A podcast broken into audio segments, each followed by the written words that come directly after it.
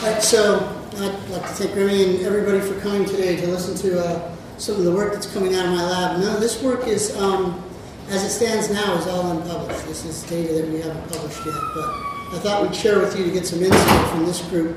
And um, I look forward. I know that there are students in the audience, so um, I don't know how you run it here, but if you have questions and they're burning, stop me. It's okay. I'd rather teach than preach. Um, and so I'll get started. And the title of the talk is Recognition of ER Stress Modified Human Beta Cell Antigens by a Panel of Human T Cells. But what I'll do is I'll show some data that led us up to this role of why we think um, ER stress is important in um, driving uh, this break in peripheral tolerance that we see in type 1 diabetes.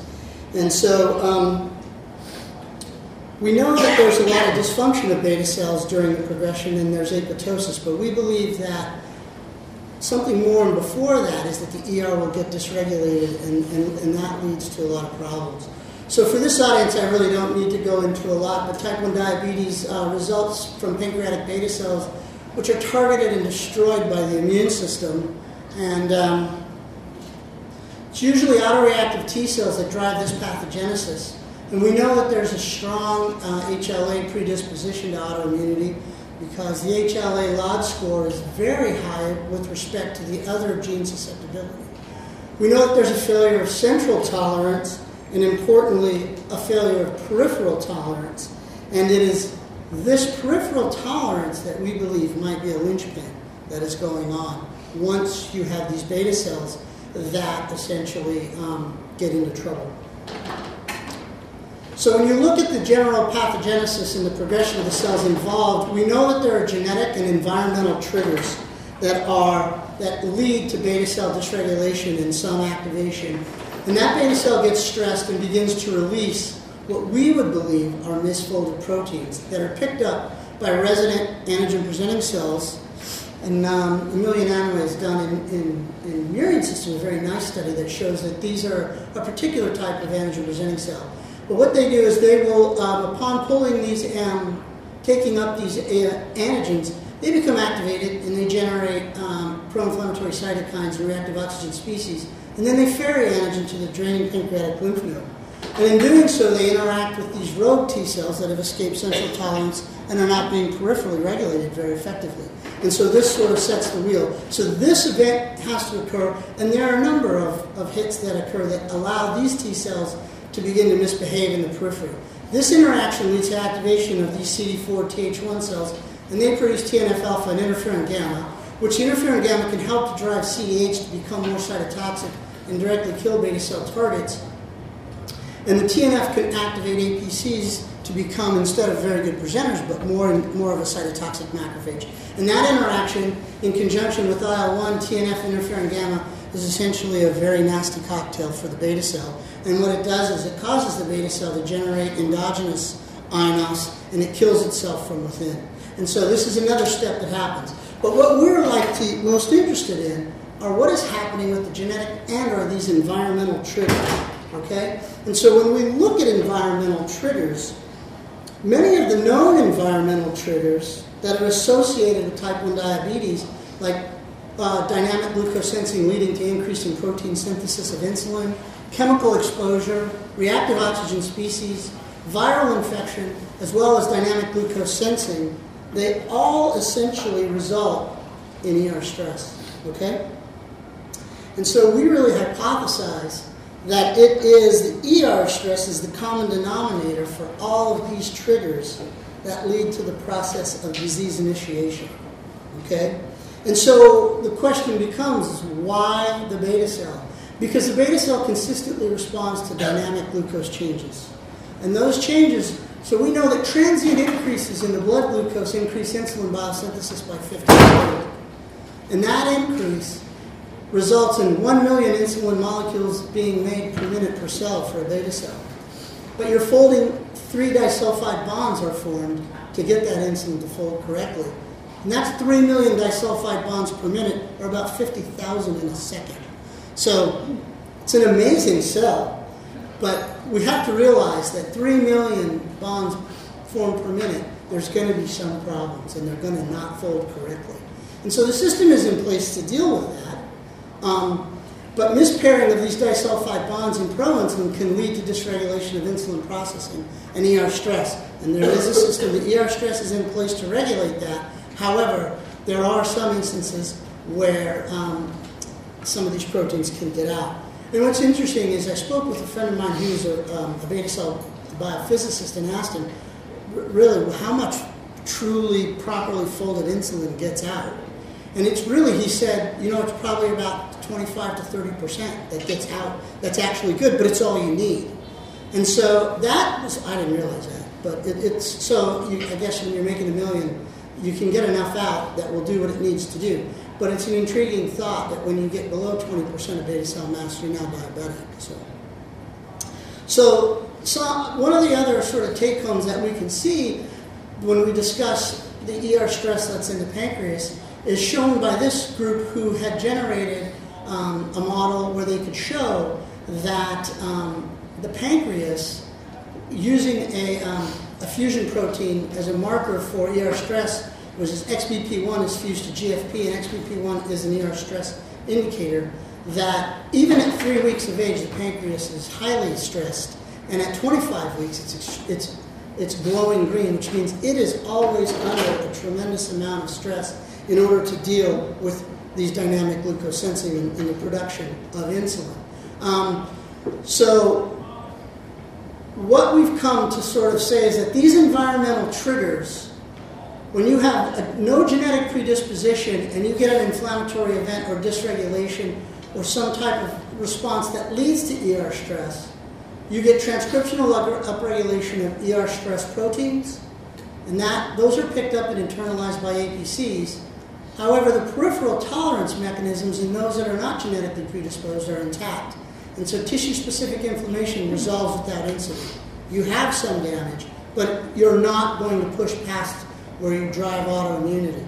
Or on the other hand, if you have a genetic predisposition like HLA and defective central and peripheral tolerance, we would hypothesize that inflammatory response leads to ER stress. You get the upregulation of ER stress proteins and misfolded proteins in the system. They're internalized, but now you have the induction of anti-self reactive T cells. So what we really are saying is that it's the HLA and it's the genetic predisposition in conjunction with an environmental trigger. Everybody's beta cell has the ability to make misfolded proteins and deal with them either through ERAD or UPR. It just doesn't manifest, we don't think, unless you have all the other genetics. And that's where we think it's happening. And we've sort of showed that, and I don't have the time here, in that in the mouse models, we have a T cell clone that recognizes chromogranin, and it's highly diabetogenic. If you put it into an animal, it will cause disease. But that T cell will recognize islets from BALB-C and black 6, and there's and from um, severe combined immunodeficient animals. So the islet is pristine otherwise, other than the ER stress that is occurring, and those islets are still recognized. So I think that the likelihood is, is that everybody has this going on. They just don't have the periphery seated with these rogue T cells. So we hypothesized that ER stress in the beta cell results in the formation of neoantigens, which are targeted by diabetogenic T cells and ultimately destroy the beta cell.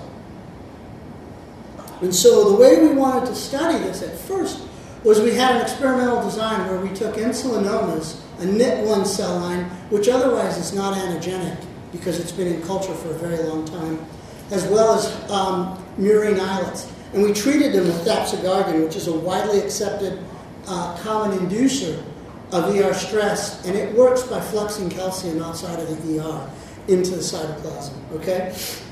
And so what we did is we incubated this for one hour at 37 degrees and washed extensively to remove the dapsogardin. And then we took those cells and we mixed them in a standard assay we do with NOD splenocytes or as a source of antigen presenting cells with this BDC 2.5 T cell clone that recognizes a form of chromogranin. And then we did um, a standard in vitro recall assay, leaving them in culture for 72 hours, and then we measured Th1 function. And what you can see is that the ER stress within the beta cells increases recognition by BDC 2.5. So what we have here on the y-axis is interferon gamma, and on the x are the different mix and match of what we can see. So the BDC 2.5 with the non-APC and media alone, we see no interferon gamma. With islets alone, we see a reasonably strong response. However, when you ER stress those, those islet cells, now the response goes up dramatically. However, if you leave the T cell out or the APC, the response is not there. So it's telling us it's dependent upon all three. This is a huge difference. So the question we asked was, would this happen in the NIT1, which is never antigenic? And so, lo and behold, when you do ER stress that, then, then this BDC 2.5 does respond. And again, in the absence of T cell or APC, that, that response is gone. Um, so the question, yes. So that's really specific for chromogranin A. So how about other T cells? So when I go through on the human side, I'll show you. Okay. So this, yeah. So this is, and there are others that have reported for insulin as well. Um, so um, what we had here is, since we knew that thapsigargan modulated calcium and, and fluxed it out, and calcium flux is a major part of ER stress. For example, viral infection when a virus infects, it will essentially take over host machinery and has the ability to cause the flux of ER, um, calcium flux to come. So we, we asked, how does ER stress increase antigenicity? And we hypothesized it was this calcium flux. So what we did, and I have other data, but for the sake of time to get to the human stuff, I cut those out. What we did was we um, looked at doing the same assay but adding in um, a cell permeable calcium chelator, BAPTA. And so if we treated with BAPTA an hour before we added the thapsigargan to the islet cells and or the NIT1s, we could see that we could reduce the antigenicity um, significantly in both primary islets and NIT1 cells. So that told us that this was definitely that this was calcium dependent event that led to this antigenicity. But the other question is is that but why? What calcium-dependent mechanism does ER stress affect in angiognicity? Well, we know that calcium-dependent post-translational modification leads to neoantigen formation. And that there are a number of calcium-dependent enzymes that reside in the cytosol of the beta cell. And one of them is, uh, is tissue transglutaminase 2 and it resides in the cytosol. It's activated by a flux of calcium that pushes past a threshold that leads to activation. It translocates to the ER to modify proteins. It's expressed in beta cells, and it's also been associated with breaks in peripheral tolerance and other autoimmune diseases like RA and, um, and others. So we were very interested in this because this, and another interesting thing about transglutaminase 2 is that it also has the ability to transglutaminate caspase 3. And the, and, and the literature would state that that's because it's sort of a last ditch effort to control and block apoptosis in an effort for the cell not to end up going the full cascade to kill itself.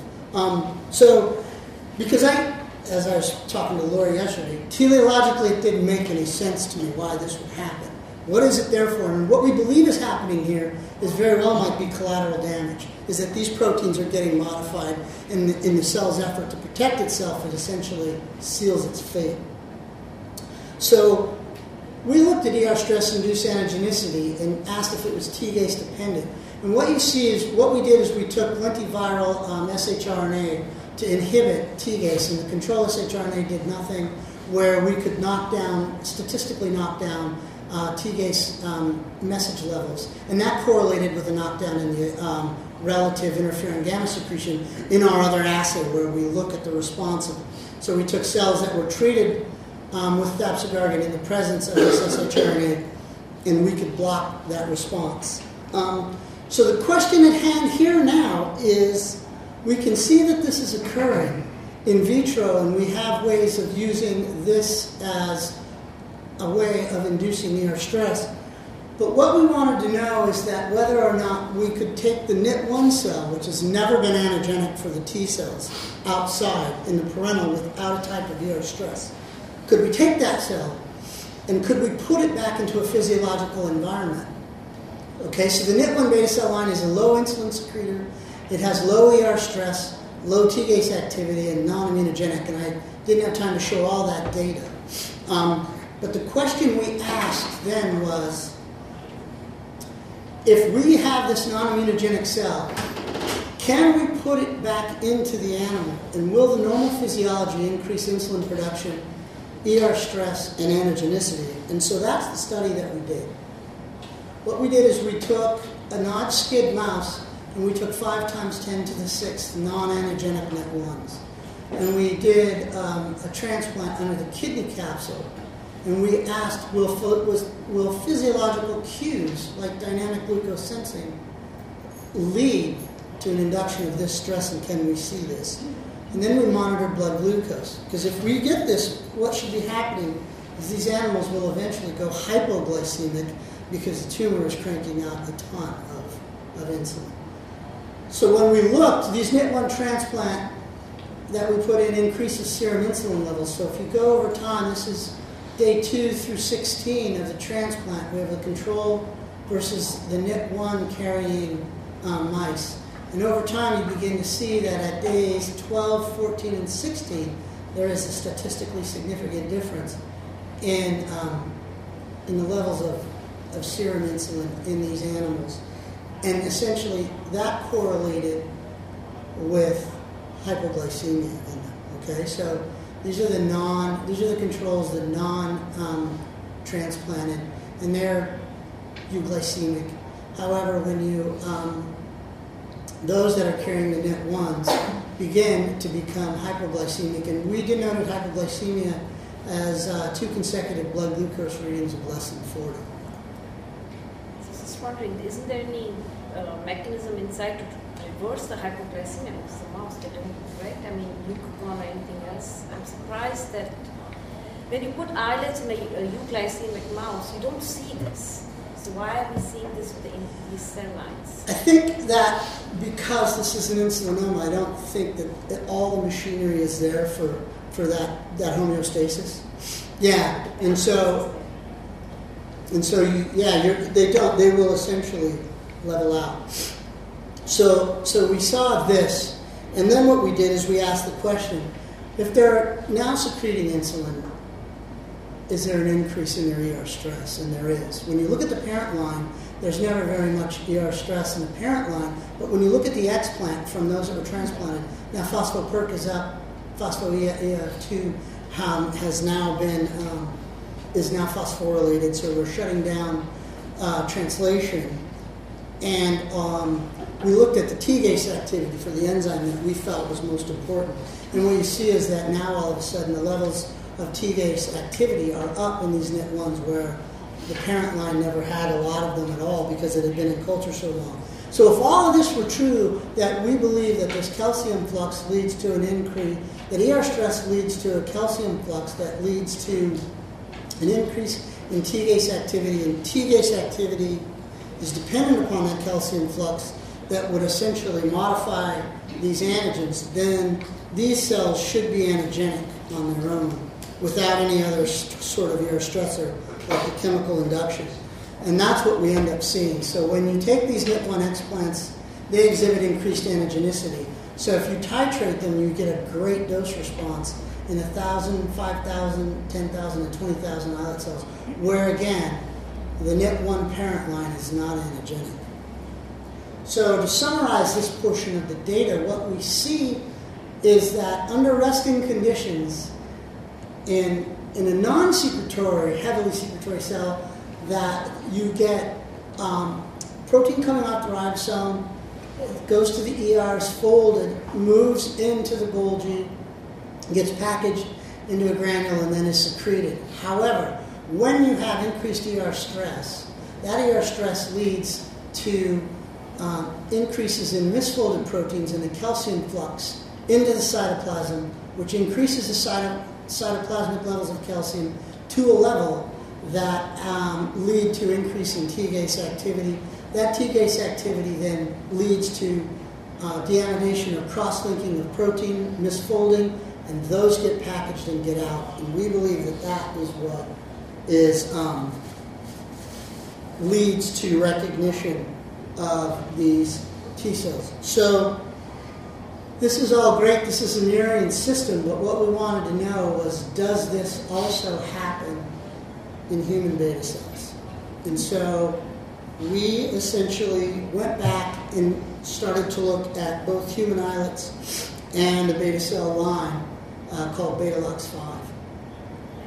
Okay, and so what we can show is that thapsigargan, going back to the calcium fluxing ER stress inducer, increases ER stress in human beta lux 5 cells. So this is um, again measuring phospho EIF2 and phospho-IRE1, and you can see that in these number of experiments there is an increase in the levels of these um, over what we see uh, in the control non-treated. And importantly, um, XBP1 levels are extremely high. Um, with uh, splicing is extremely high in the presence of the ER stress inducer. So, um, although we see this, that's causal, but whether or not that really leads to anagenicity is what we wanted to try to take a look at. And so the question is, is does ER stress lead to anagenicity um, in the beta cell? And so again, to do this, we went back and we modified this same experiment.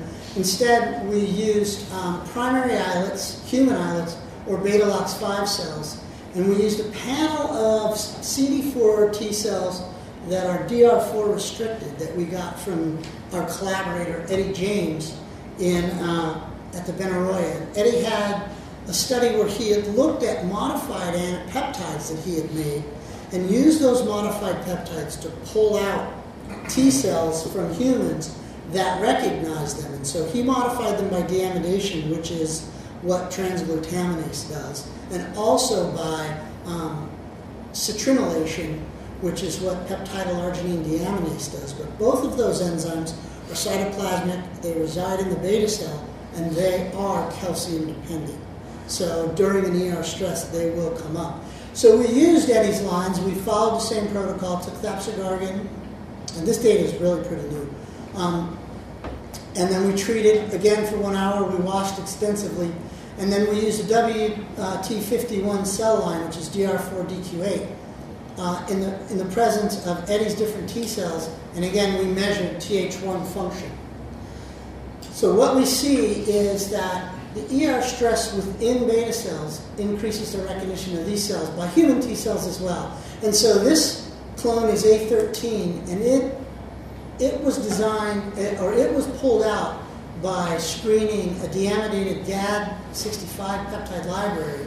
And what we have shown is that when you induce a type of stress with thapsigargan in human islets, you see an increase in the response to this particular, um, for this clone, both in islets and in the beta lux 5 cells, where otherwise there's not a very strong response. And this loss, this low level or no response really of islets is sort of a nature of the beast is when you get islets and they're sitting in culture, over time the islet will actually become less and less antigenic because it comes back down to baseline and it's usually grown in a reasonably high amount of glucose at its stress levels, it doesn't have a lot of stress going on. So this told us that this particular T cell, we could see the same effect that we were seeing in mice.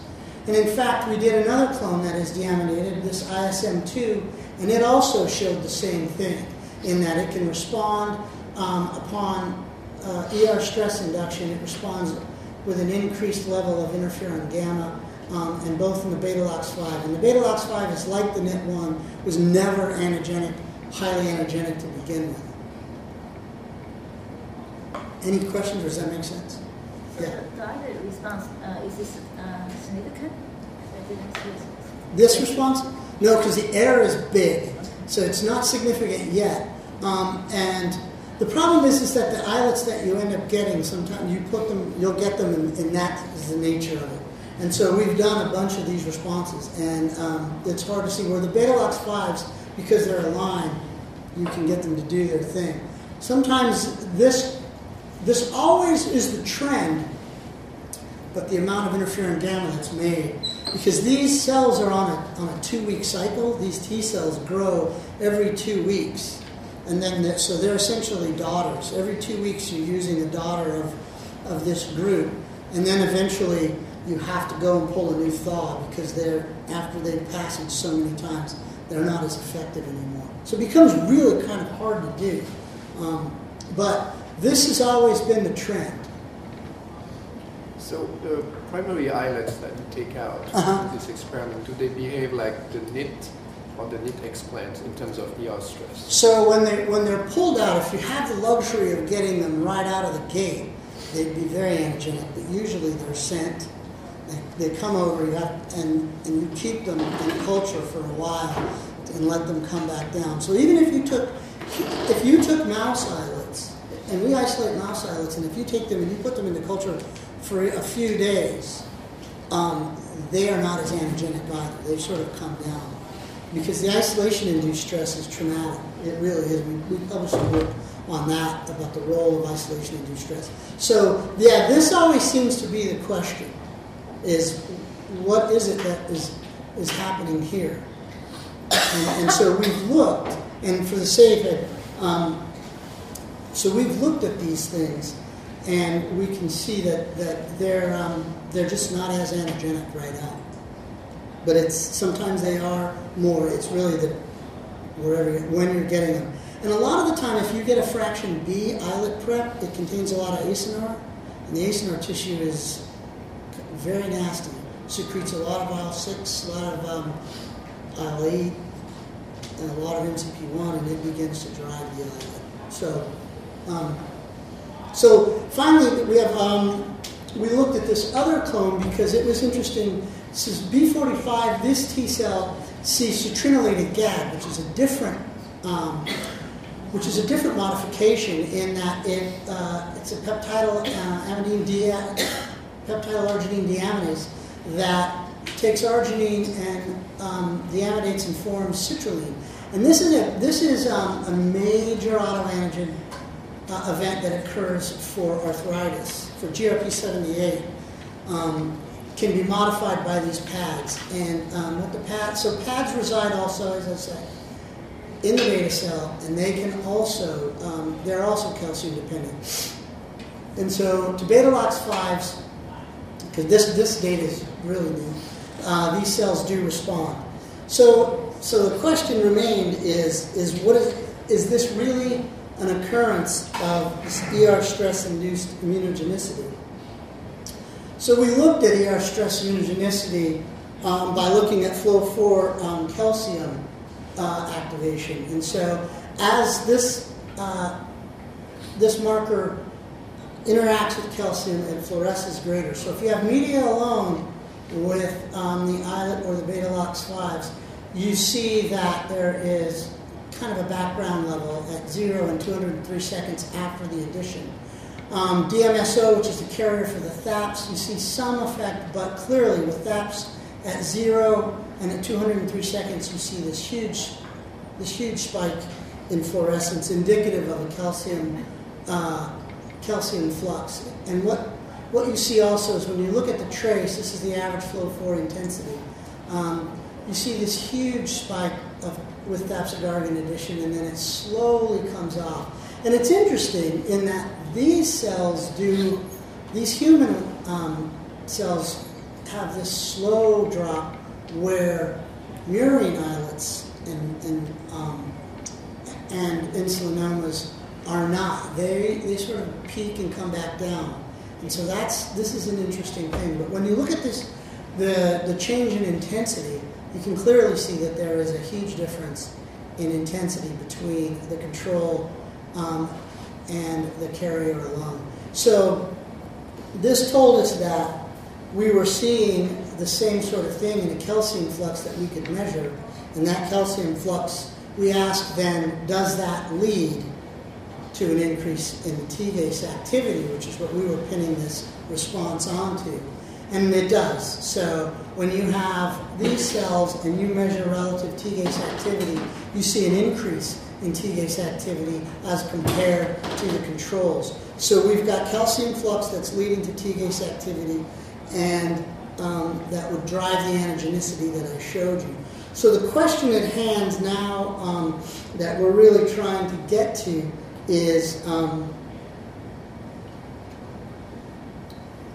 what can be done to target this therapeutically? Yes. Did you try to lower the calcium intracellularly by giving, for example, nifedipine or something like that? No, it's a good, que- that's a good question. to see if that would, and the second question is, can you, I mean, you're talking about T cell clonazone, right? Is any way that you can get the T cells from the newly onset type 1 diabetic and see if they have the same kind of response? Yeah, so we're we're trying to do those with Eddie, and so Eddie pulled these original lines from patients. From it? Yeah, they were from patients. He's just carried them. But the problem is is that you have to be able to carry them for enough time in order to stabilize or in order to know at least V beta profile and ask if you have um, one particular type of V beta. Otherwise, there's always the issue of um, allo. I mean, because in my mind, it's there's a huge difference between the type 1 diabetic who is a two-year-old Yeah. that is one type 1 diabetic who is a 10, 12, 13 year old. So there's something about genetics and the data about the T cell counts from the very young kids who present with diabetes that the older kids. So I'm just wondering if Yeah. Somebody who presents very young in life, but Right. there are plenty of those. Yeah, There's Something about the immunogenesis of that particular T cell clone that may be interesting to look No, I think it's an incredibly cool question. We should, we're, we would, it would be, we, it's doable, and we would, you would have to be able, you would sort of shoot yourself in the foot a little bit because you would have to be able to isolate peripheral blood T cells. But I think you can do that. Yeah, but you would take them, but, but you would, you would have to screen them on antigens first in order to, in order to use tetramers to try to sort them away from whatever else is there, you know, because they're, because the allo response is so high that if you used an islet that was, that, that was not allo compatible, then you would, you don't know whether or not. mean, because you're using the Yeah, but it's so you can just do a few rounds of screening with the autoantigens and ask. But it's an interesting question because I think it actually leads to the point of what's the original sin? Is the original sin a Yeah. modified antigen, Yeah. or is the original sin to native antigen? And that native antigen original sin drives an inflammation that leads to spread. To these antigens. Uh, I don't know. on- Yeah, based on your data, you have the insulinoma that the glucose levels are very low. So it's not glucose you're modeling, all right? It's insulin. Right, right. And that's not what you necessarily see in, in a type 1 diabetic at the, at, at, at the beginning. Right. Right? But the, yeah, but the question is, is you're right, is what what is the original sin? And, and so um, it almost so, so for us, it's the question of, of why. And, and, you're right. If if we know what the sin is, then we might be able to go after those types of processes, which is what we're trying to do here. But th- that's something we should definitely look into. And I think it might be doable once the humanized mice get better. I mean, and they're incredibly good now, but they sort of, um, the T cells struggle to get where they need to go because the addressins and adhesions are still different. So, um, but we asked the question, what, what can be done to target this therapeutically?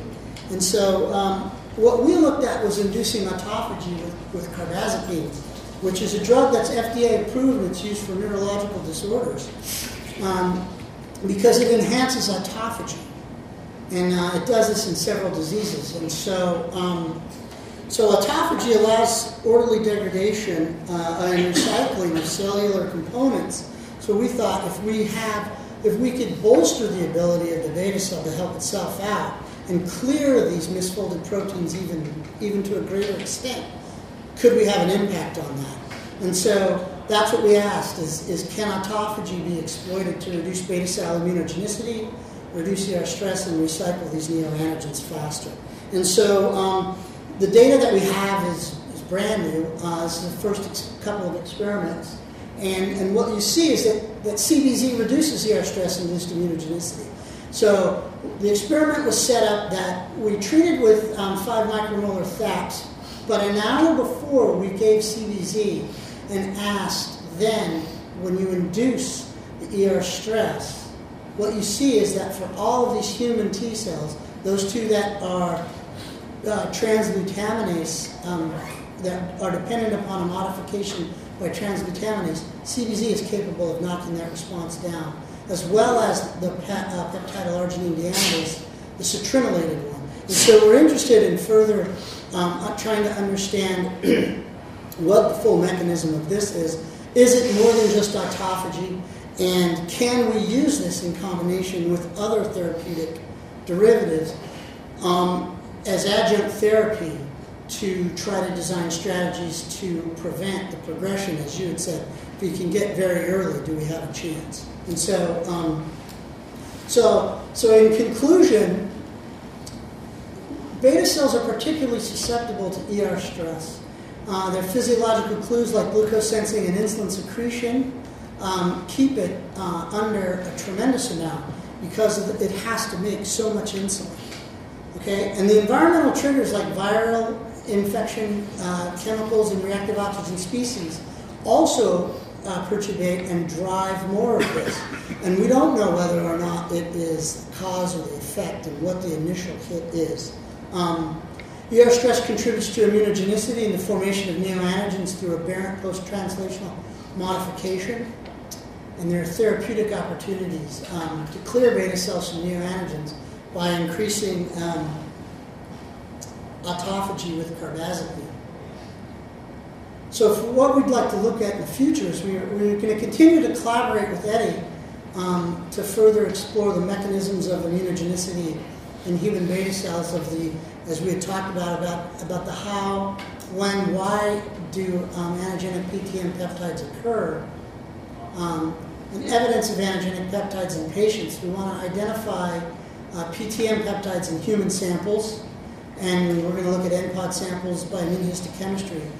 We also want to see if we can recapitulate these studies in humanized mouse adoptive transfer experiments, because we've been able to show that Eddie's T cells actually can see the same antigens um, from mouse islets. And so we might be able to.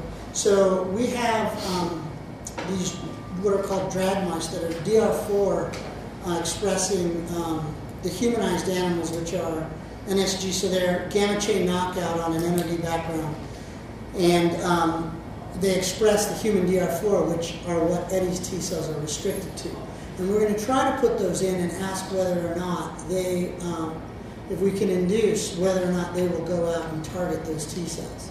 So we'd like to try to do that. Um, we'd like to know how this knowledge um, begins to inf- inform for treatment in, in using CBZ to reduce ER stress, to re- um, reduce neoantigen in cells, and whether or not we can do that in a combination therapy with ER stress reducing agents.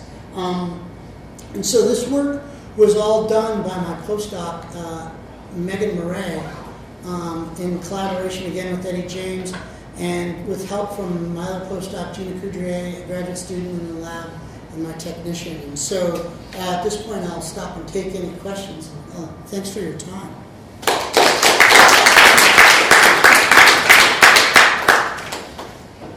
So I know the nod's not a perfect model, but say you block the activity of T-gaze or delete T-gaze in the nod, prevent or actually even after onset, you should, like as soon as they're starting to be diabetic, you Yeah, so that's a good question. So Dave Cerez has actually made floxed T-gase nods for, um, well, because Dave Cerez can make any flox that he wants, because he's Dave Cerez. no, he's a great guy. He's going to let us have them. He was making them for um, for studying celiac, right? Because T-gase is the antigen um, Um, and so we're going to get those, and we're going to ask that question: is if we knock them out, if we breed them back to Rip Cree or Nip do we do we um, lose that? And we have right now we have um, T-gase knockout islets that we've been picking because we finally got the cross made, and so we're going to test that. I know that Katie has shown for chromogranin, if you knock chromogranin out, those animals don't get diabetic. We want to ask whether or not if we knock down that enzyme, because we've always been about the, the why. Why is this occurring? And so the other interesting question we would like to do with those mice is ask whether or not it's only the beta cell or is it, what happens if you knock this out in the antigen presenting cell? So if you bring it back to CD11C and you blow T-gase out in those cells, what happens? And, and so that's what we're trying to do in that regard. And have you used that drug, um, Close, whatever it was, the drug at the end on knots? Not yet, not yet. Now this is this is fresh. I'll bring fresh data for you, Cecil. yeah, no, we would like to though. Uh, So the CBZ treatment, so how does it induce apoptosis? I mean, uh, auto- autophagy, it brings up, it just enhances all the uh, autophagic proteins that come up and f- to form.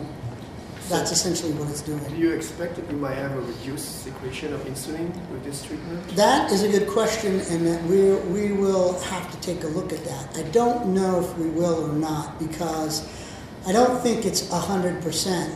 What we're hoping is that it, we're hoping that we can get to a level that we would just be able to sort of drop down all of this, um, drop down the majority of these misfolded proteins. I don't think we're going to get there because there's apparently a lot of dysregulated and misfolded protein. And Peter Irvin had a beautiful paper where he he would he expressed some uh, some of these mutations that uh, occur in insulin in infants in in murine islets. You could show that it disrupted a lot of ER function in general. So I, I don't know. I don't know if we're going to be able to, to get it all the way there. You a question? Yes, I have a couple of questions. Have you wonder using uh, other ER stressing users, uh, not only capsigarden, I'm saying this because capsigarden is a very particular mechanism. Right. It's also been reported to uh, inhibit, uh, inhibit autophagy itself, so I was wondering that uh, it could be also that the autophagy inhibition in your model is what is really causing um, this new antigen uh, formation. And, you know, there are other ER stressors such as Right. or Yeah, so ticanomycin in our hands, because it hits more of the Golgi, we didn't see a huge effect. And we're going back to do cytokine, the cytokine mix. And so we're going to look at the cytokines, and we're also collaborating with Mark Horowitz in Vancouver, who is um, an expert in um, uh, Coxsackie virus and in, in diabetes and infecting islets. And we're going to look at that as well to see, because Coxsackie has a very beautiful protein called 2B that it makes in order to punch a hole in the ER. And it does that in order to cause the flux and induce ER to go through ER stress in the UPR so that it shuts down host translation and then it can it can essentially take over and utilize host machinery much easier. But it doesn't want to kill it, so it does it in a slow way. So we're looking at that as well. But I agree with you that, that we, we need to look at these other things. The problem I have with the cytokines coming in is that when cytokines are already in the beta cell or in the pancreas, a lot of things have happened. You know, there's a lot going on if interferon gamma, TNF, and IL-1 are already there. So the immune system is already mobilized. So we're trying to we're trying to see if whether or not just on their own will the beta cells seal their own fate because essentially I look at them as this very incredible unionized factory and they make insulin and they make it very well. They can do it and, and they crank it out. But if anything perturbs the system, then then then the assembly line sort of breaks down. For the older people like me in the audience, it's like that Lucy episode where they make that chocolate factory, and they and they have to, and, and as they speed it up, they can't deal with the chocolate, and so they're eating it and pouring it everywhere. This is kind of what I think is happening. Is this sort of scenario occurs, and so the systems are in place to back it up. So, Go ahead. yes, my, my second question was uh, your hypothesis is that you are somehow that this perturbation of uh, homeostasis in the ER is causing misfolding of proteins, Mhm. and these new antigens will be uh, uh, causing this. So, have you tried to do, for example, um, chemical chaperones to really revert that? Yeah, so, so they have done it with Tudica and the other new one, and, and they work pretty effectively. And so we're, we're, at, we're wondering if we can add those chemical chaperones with CBZ. And, and actually, we have another molecule that stabilizes um, and blocks uh, a lot of ER, a lot of oxidative stress that could be occurring. And so we're sort of trying to take a page from from the guys in cancer and HIV, where it's combinatorial therapy. We're really going to try to look at that. But that's a really, really good question. Yeah, they're doing it, and it, um, Azerik's lab has done a substantial amount of that work, and he's very good at, at beta cells. Yeah. Yes. You might have touched on it, I'm sorry I was late, but um, can you induce this ER stress uh, in vitro and in vivo with hyperglycemia and you show production of new lipopropes? So we're trying to look at that in the high glucose methods, yeah. So we're, we're going back and doing that in the human, for the human stuff, to see whether or not that will occur. Because you're absolutely right. You have to ask whether or not that's, that's going to occur. But what we do know, and not so much in the human, but, but even if, if you just pull the islets out of, of mice, because you have the luxury of having them, they are anagenic. And so the study we did where we put the knit ones back in, when we put the knit ones back into the knot skids and we just let physiology do what it does, that essentially induced them to become anagenic without any other stressor. So, so I, I think the likelihood is is that that will. I think we'll be able to see that. Yeah. Uh, yeah, yeah. You mentioned that T-gaze that you, that once it's activated, it goes ER. I wonder if this process, why it's important or it's not important for the increase of antigenicity. So, so I think that it is, and I think that because it butts up to the ER, we're not exactly sure why, but a lot of that work had been done when you look at um, for amyloid and misfolding of, of, of plaque, and, and so T-gase plays a role there as well, right?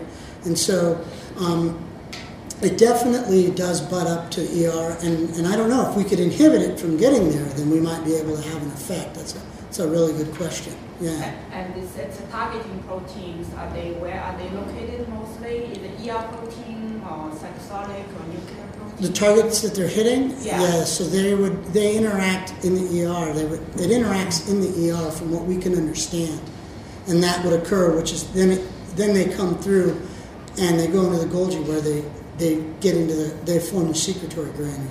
So they're coming out of the granule, coming out in the granule, misfolded, and so we think that and so and, and we've tried to do a substantial amount of work in purifying these proteins and trying to run them by mass spec. And it is not an easy task. It's not as easy as we thought it would be. We're going to go back and try this with GAD, and we've gone back with chromogranin and tagged it with um, using an iris so we don't bother the protein itself.